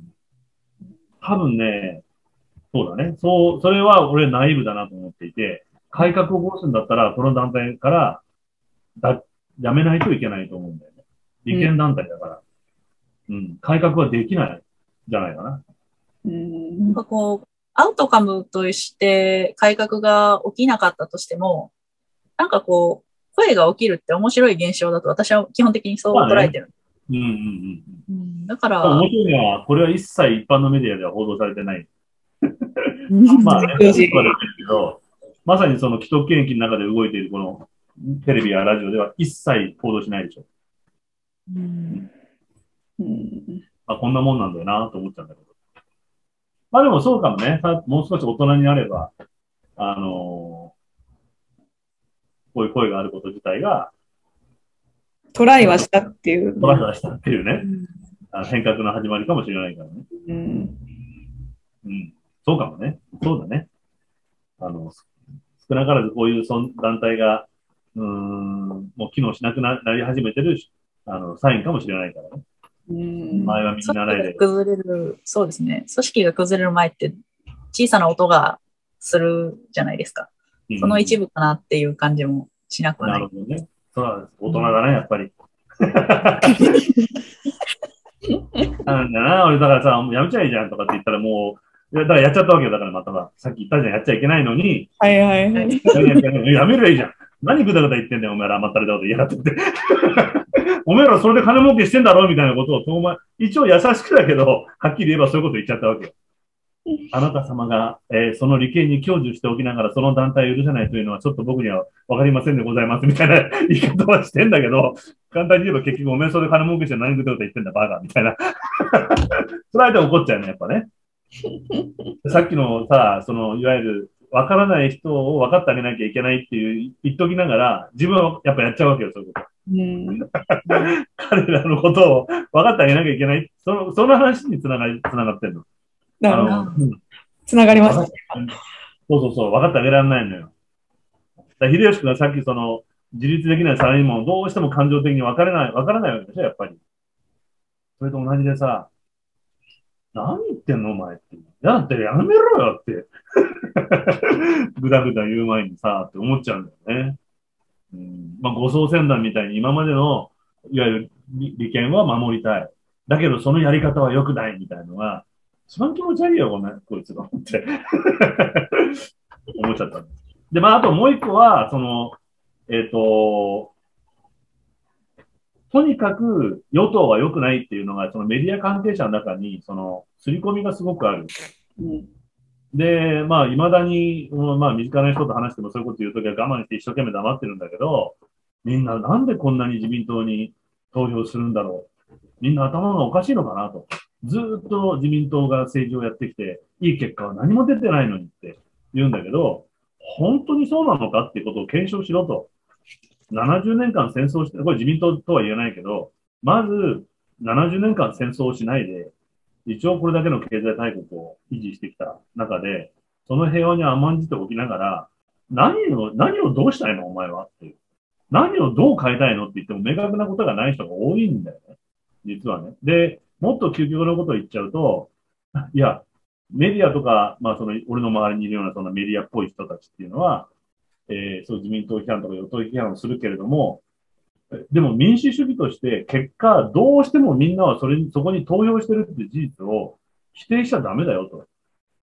未だにマジョリティは保守政党に投票してる日本人の方が多いんだよと。現政策を支持してると。おまあ、投票しない人もいるけれどもね。少なからず投票してる人の間は民主主義の結果としたら、まあ、こういう結果にはなってるってことを、まあ、さっきの話と一緒で、一回受け止めてからその話しようよと。批判するばっかりじゃなくて。じゃあ、受け止めてる人たちはどういうところを評価してるんだろうかということを受け止めてから批判した方がいいんじゃないかなと思ったりする。とにかく頭ごなしに批判ばっかりするからさ。っていうことを思っちゃったりするんだよね。さっきの、えー、音楽権利団体が自民党を支持してるのも、まあ、保守系の人たち、まあ、政策実現の、まあ、その予算を通せたりして、コロナ困窮の時に、そういう芸術家にお金をばらまいてくれたのは、まあ、現与党だという判断で、まあ、ロビー活動がしやすいので、ね、その自分たちが、から出したタレント議員もいるわけだし、今後パイプができて、ロビー活動しやすいなって、芸術振興に金引っ張りやすいなっていうだけの話だろうなと思っちゃうね。なんかそういう判断をもう少し、とにかく自民党は良くないみたいな、まあ、与党は良くないみたいな発想って、少し変えた方がいいんじゃないかなと思うんだけどね。現実そっちに投票してる人が多いし。うん、どうなんでしょう、タイタンそれは。経済学の人間からすると、批判したいところはあまりにも多いので、まあ、それはあえて置いとくんですけれども、ただ、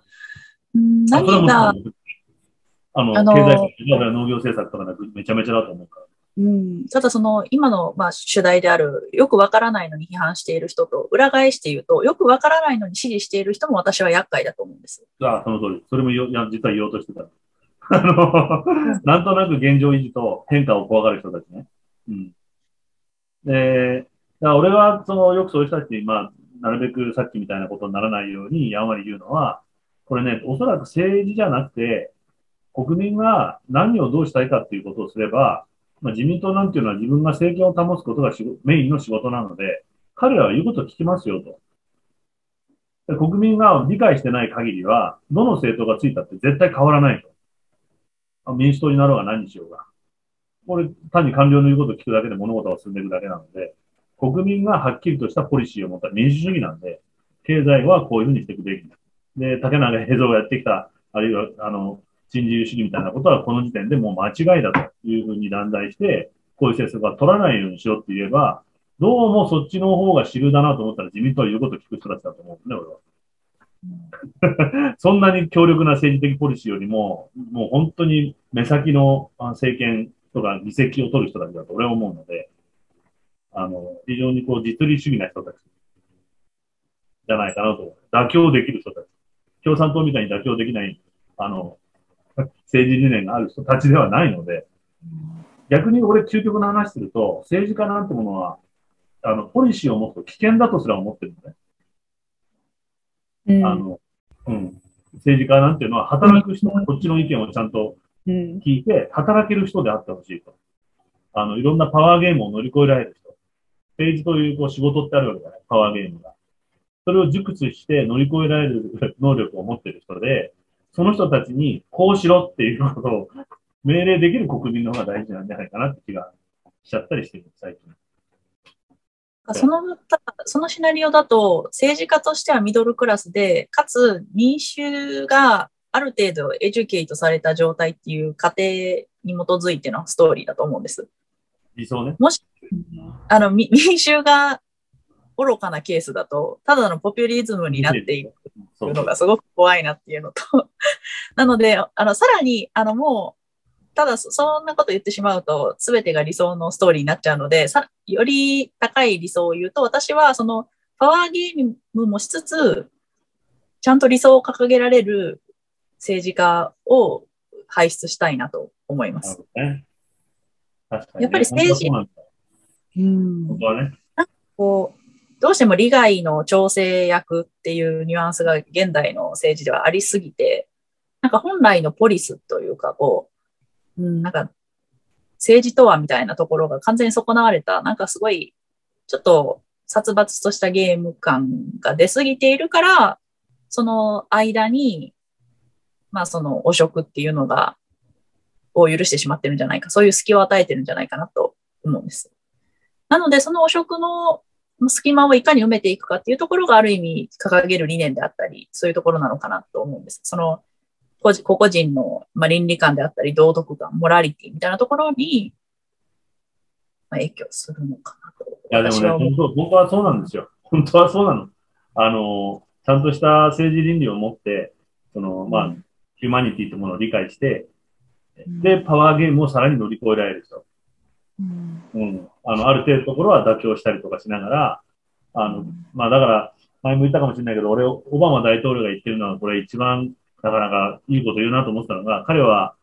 えっと、現実的な政策を実現できなかったってアメリカでは、その、批判されることが多かったけど、彼の方が実は、あ優れていて、オバマ大統領に政治はどういうものかっていう説明をさ、オバマがしてた時に、見事だなと思ったのが、理想というものがあると。例えばアメリカンフットボールで、えー例えると、えっ、と、20ヤード先にパスを投げたいっていう理想がある。さあ、これが絶対に正しくて、戦略的にも整ってるから、投げようとした瞬間に、体重120キロの男たちが10人でドーンと僕を潰しに来ると。その時に絶対に諦めないで、20ヤードにやらなきゃいけないんだけど、2ヤードでいいから、5ヤードでいいから球を投げる。で、そこでまたもう一度同じトライをして、何度も潰されながら、少しずつ少しずつ進むのが政治っていうものなんだって言ってたの。で、これが一番すごくわかりやすいなと思うんだよね。だけど、一概、い一般の人たちが見てると、潰されるところ、届かないところだけを見ちゃう。だけど、俺がさっき言いたかったのは、その保守政治がそんなに悪くないよって言いたかったのは、2ヤード進めてるか、10ヤード進めてるかってことを評価できる人間、あの、民主にならなきゃいけないなってすごく思ったの。いろんなパワーゲームの中でみんなそれなりに一生懸命政治家は、そんなにバカじゃなくて、あの、10ヤード、20ヤード進めようとしてる人たちは実はいると思うんだよ。うんうんうん。でも、なかなかそういう人はいない。し、粘り強くそれができる人もいない。その、その10ヤード、20ヤードを評価するっていうことを国民に求めるのであれば、政治家がそもそも進められるかあどうかはやっぱ現実問題さておき、その20ヤードっていうものを掲げているっていうスタンスを常に見せ続けないといけないと思うんです。なるほどね。うん。うんなるほど。オバマは一応やってたからね、それをね。まあ、そうですね、彼は。そう彼はちゃんとやってたわけ、それを。うんただ民衆はね、その大きく期待しすぎちゃった。100その20や、大きな先の希望ばっかりを早く欲しがっちゃった。いわゆるそのネガティブケーパビリティがなかった。アメリカ人に。うん早く答えを出せっていう。チェンジだみたいな。うん民衆ってでもやっぱりちょっと短視眼的だと思うんです。なので、うんまあどうしてもニーズに応えようと、まあ政治家の方もね、あの、すぐに効果がありそうなものを取ってしまうっていう、まあ、あの、負の連鎖が起きてると思うんですけども。ただ、やっぱり語り続けることが大事じゃないかと思いますね。こと日本って、やっぱりこう、うん、アメリカよりは語り続ける効果がより出やすい気がするんですね。あの。大大きなストーリーに乗っかるっていう今までのストあの前提からすると。うんなので、日本の政治はもうちょっと理想的な要素をより盛り込むよ余地があるんじゃないかなって思いますね。国一応あの、亡くなってしまった安倍晋三氏はそれをやったんだよね。美しい国日本。一応彼なりにはさ、彼の理想だったわけ。あの、彼は信じてたわけよ。全く違ったけどね。あの、で、教育、あの、まあその、直後みたいなことを復活させようともしてたし、正直で、まあ道徳教育か。みたいなことをやったりとか、あの、美しい日本としての価値観を取り戻そうと。で、まあ、それを支持していた、あの、日本会議っていう組織があって、で、伝統的日本の価値観っていうものを、でってまあ、訴えて、俺、その時は非常に彼を批判してたわけ、やっぱり。お前の理想なんか押し付けるなと。いらねえ、そんなもん持って。っていうふうに言ってたし、これはかなり憲法的にもギリギリじゃないかって思ってたんで、あの、いわゆる人の心の中にまで国国が入り込んでこようというような制度を作ろうとしてた教育に関してもだし、前も言ったけど、伊勢志摩サミットで、あの、各国の首脳を、日本のこれが伝統宗教だみたいなことを言いながら、あの、神社仏閣、神神社に案内したりとかしたっていうのも、俺のし個人的し宗あの信念をバイオレートしてるというふうに思ったから、もう絶対許せないと思ってたんだけど、途中で彼は政治家として随分妥協したんだよね。あの、政権を長持ちさせるっていうことに転換して、で美しい国日本、藤田んで言わなくなったじゃん。その辺から、まあ、あ、こいつは妥協できる男だなと思って、あの、実利を取ったなっていうふうに思って、で、辞めてからまた言い出したんだから。辞めてからもう一回その、核のなんだっけ？共有とかさ、余計なことまた言い出したらまた始まっちゃった。まあ辞めたからいいやと思ってたんだけど、じただの人だから、ただの政治家だから、まあいいやと思ったんだけど、まあでも、例えばさ、でもさあちゃんの本当に言う通りで、オバマ大統領、まあ例えばアメリカの場合、オバマ大統領の場合はチェンジっていうのをやって、少なからず、後で評価されると思うんだけど、同性愛の結婚をあの合法化させたりとか、少しいろんなことを今まで、でまあ、究極日本人にとって大事だったのは、現職の大統領の時に在任中に広島、長崎を訪れたっていう。で、これはとんでもないことを俺したと思ってるので。うんあの、アメリカ人としての絶対に今の銃規制と一緒で、絶対にかつてのアメリカ人の正義感っていうもので、えー覆覆せないことを彼覆したんだよね。あの、みんなは心のどっかで間違ってたなと思ってたりしても、絶対に認めちゃいけないアメリカ人としてのアイデンティティだったわけじゃない。原爆を落としたってこと。うんで、第二次大戦を終わらせたっていうのは、あ表向き、その、絶対守んなきゃいけない、きゃいけない部分だった。若い世代の人はそれに対して、随分、あの、若い世代でそのポールを取ると、えっと、まあ、ち、えっと、ま、人道的には間違ってたって人が随分増えてきてるけど、まあ、それをちゃんと国のまだマジョリティの意見ではないところ、大統領がリーダーシップを取って、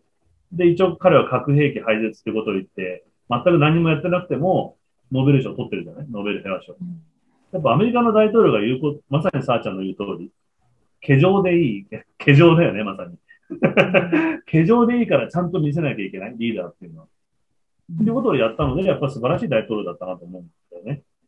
で、その前のバカな不倫不倫疑惑のクリントンですら、今思えば、彼大統領演説、大統領演説の時に、アメリカ中をネットワークで繋ぐ国にするって言ってるんだよね。で、小学校の一人一人、学校のテーブルの一つ一つに、コンピューターのラップトップが置かれて、これからアメリカは全部ネットワークで繋ぐ国になって、ネットワークビジネスをする国になるんだって宣言をしてるのね。で、これさ、今までの自動車産業や鉄鋼産業は、もう終わりにして、ここで日本や他の国々と戦う国ではなくなると、新しい産業を始めますっていうことによって、ダーッとお金が流れ始めてって、今のアメリカの経済的な復興につながっていったと俺は思ってるのね。で、そういうところをね、みんな見逃してる、さあちゃんの言う通り。一応ね、やってるんですよ。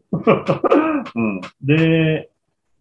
で、レーガン大統領、その前のバカなレーガンにしたって、彼、核兵器をソビエトと交渉して削減してるわけじゃない、ちゃんと。で、やっぱね、リーダーの仕事をね、それぞれ、バイデンはあんまりできてないけど、まだ。だから支持率落ちてんじゃないかと俺は思うんだけど、形状でもいいから、その城を見せることで、で、日本ってそれはまさにできてないよね、さあちゃんの言う通り。まあ、美しい国日本ぐらいと、郵政民営が、よくわかんない。ね。だから俺ね、その、やっと最近そういう声が強くなってて安心してんだけど、都知事レベルだけど、あの、なんだっけ、あの、小池都知事が今、新築の家に太陽光パネルを義務化するっていうのは、大事な発言だと思うんだよね、そういうのって。うん産業がそっちに流れることだし、これは儲かるぞって思う人も出てくるわけだし、ね。で、環境、その、未だに、ロシアのサハリンなんだっけ、2だっけ、あの、ガス田開発から手を引かな、ずーっと引かなかったら逆にロシアに使われちゃったわけじゃない？ずっと俺が言ってたけどさ、脅迫材料に使われちゃってるじゃない？こういうリスクがあるから、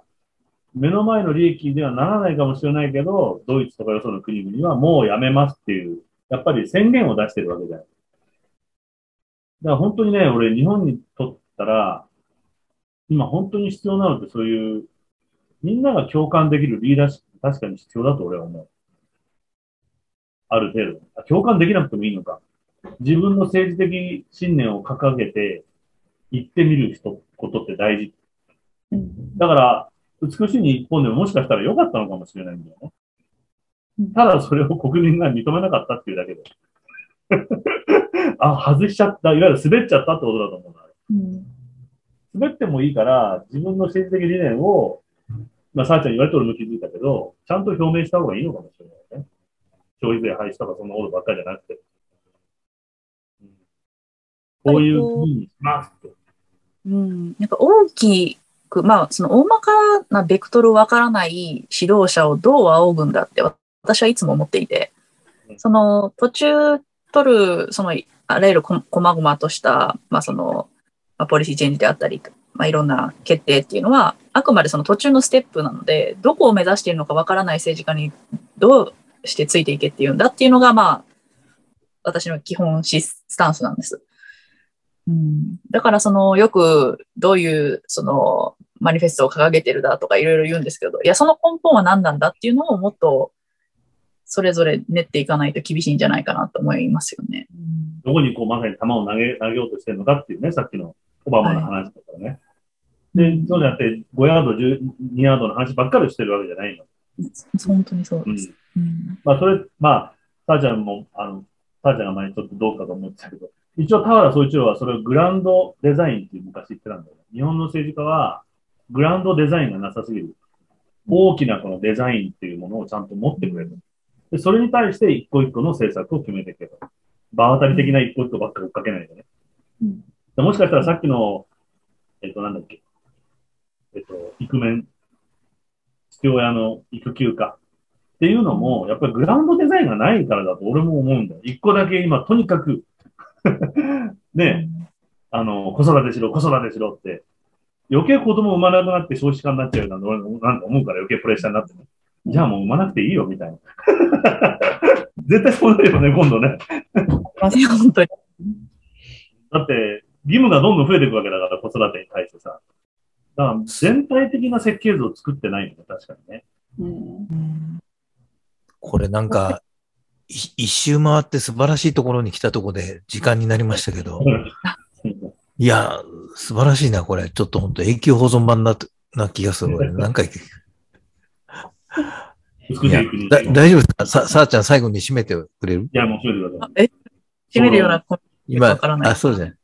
あはい。あの、ただ、育休の問題と、あと、まあ、そのあらゆる労働環境の話、例えば女性の賃上げとか、全部、